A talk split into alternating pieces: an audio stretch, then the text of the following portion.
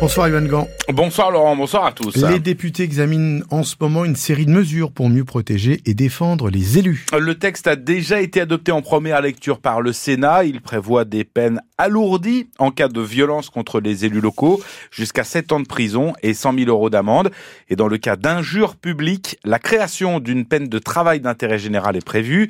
Côté sécurité, une protection fonctionnelle peut être accordée sur demande pour les élus locaux qui ont un mandat exécutif Parmi les victimes de ces violences, le maire de Joff dans le Pays Haut, lors des émeutes de l'été dernier, la haie de la maison du maire LFI André Corzani a été incendiée. Même s'il en est ressorti marqué, sa détermination n'est pas entamée, Isabelle Baudrier. Il est 5h30 ce matin du 1er juillet. André Corzani est satisfait. La mobilisation citoyenne a permis de sécuriser la ville. Mais une demi-heure après, la haie de son domicile est en flammes. Une agression inqualifiable selon lui. Sur le, moment, j'ai été satisfait qu'on ait évité le pire hein, dans l'incendie. Puis ensuite, j'ai constaté les dégâts. Est-ce qu'il y a un contre-coup?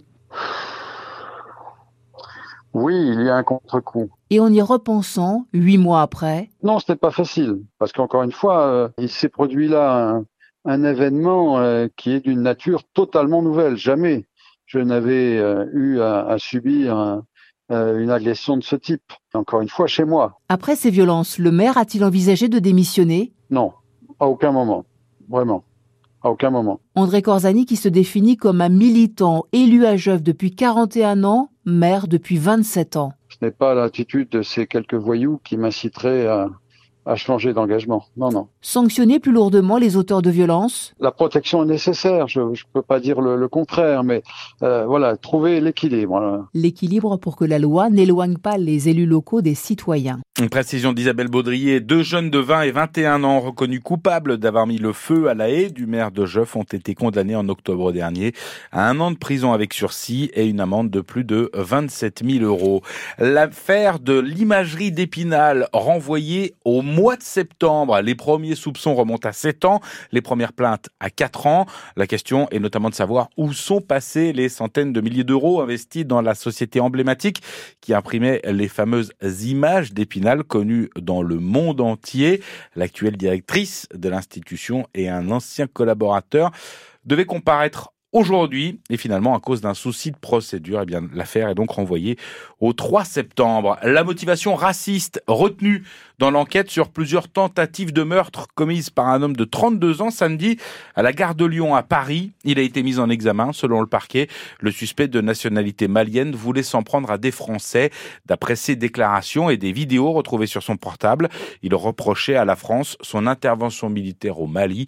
Cet homme avait blessé gravement une personne avec un couteau et un marteau avant d'être maîtrisé par des voyageurs et des agents de sécurité.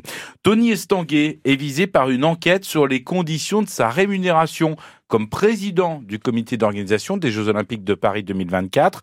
Il n'est pas salarié du comité, précise un responsable du COJO, et sa rémunération peut donc dépasser les plafonds qui sont limités pour les membres d'associations de loi 1901. La rémunération de Tony Estanguet était de 270 000 euros jusqu'en 2020. Elle pouvait ensuite évoluer de 20%, 270 000 euros par an, évidemment. Après le groupe socialiste, c'est celui de LFI qui réclame une enquête parlementaire sur Nestlé Waters. Selon une enquête de Radio France et du Monde, Nestlé et d'autres industriels ont caché au public que l'eau qu'ils pompaient était contaminée pour continuer de la mettre en bouteille. Ils ont eu recours à des systèmes de filtration et purification interdits. Clémence Guettet, porte-parole de la France Insoumise, s'appuie sur l'enquête de nos collègues pour affirmer que plusieurs ministres étaient au courant de cette affaire depuis août 2021 et qu'ils n'ont pas averti les députés ou les sénateurs. Un nouveau recul de l'Europe sur la question des pesticides. Ce matin, la présidente de la Commission européenne, Ursula von der Leyen, a enterré un texte déjà bloqué par les eurodéputés qui devait réduire l'usage des pesticides dans l'Union. Les pays de l'UE devaient les réduire de moitié d'ici 2030.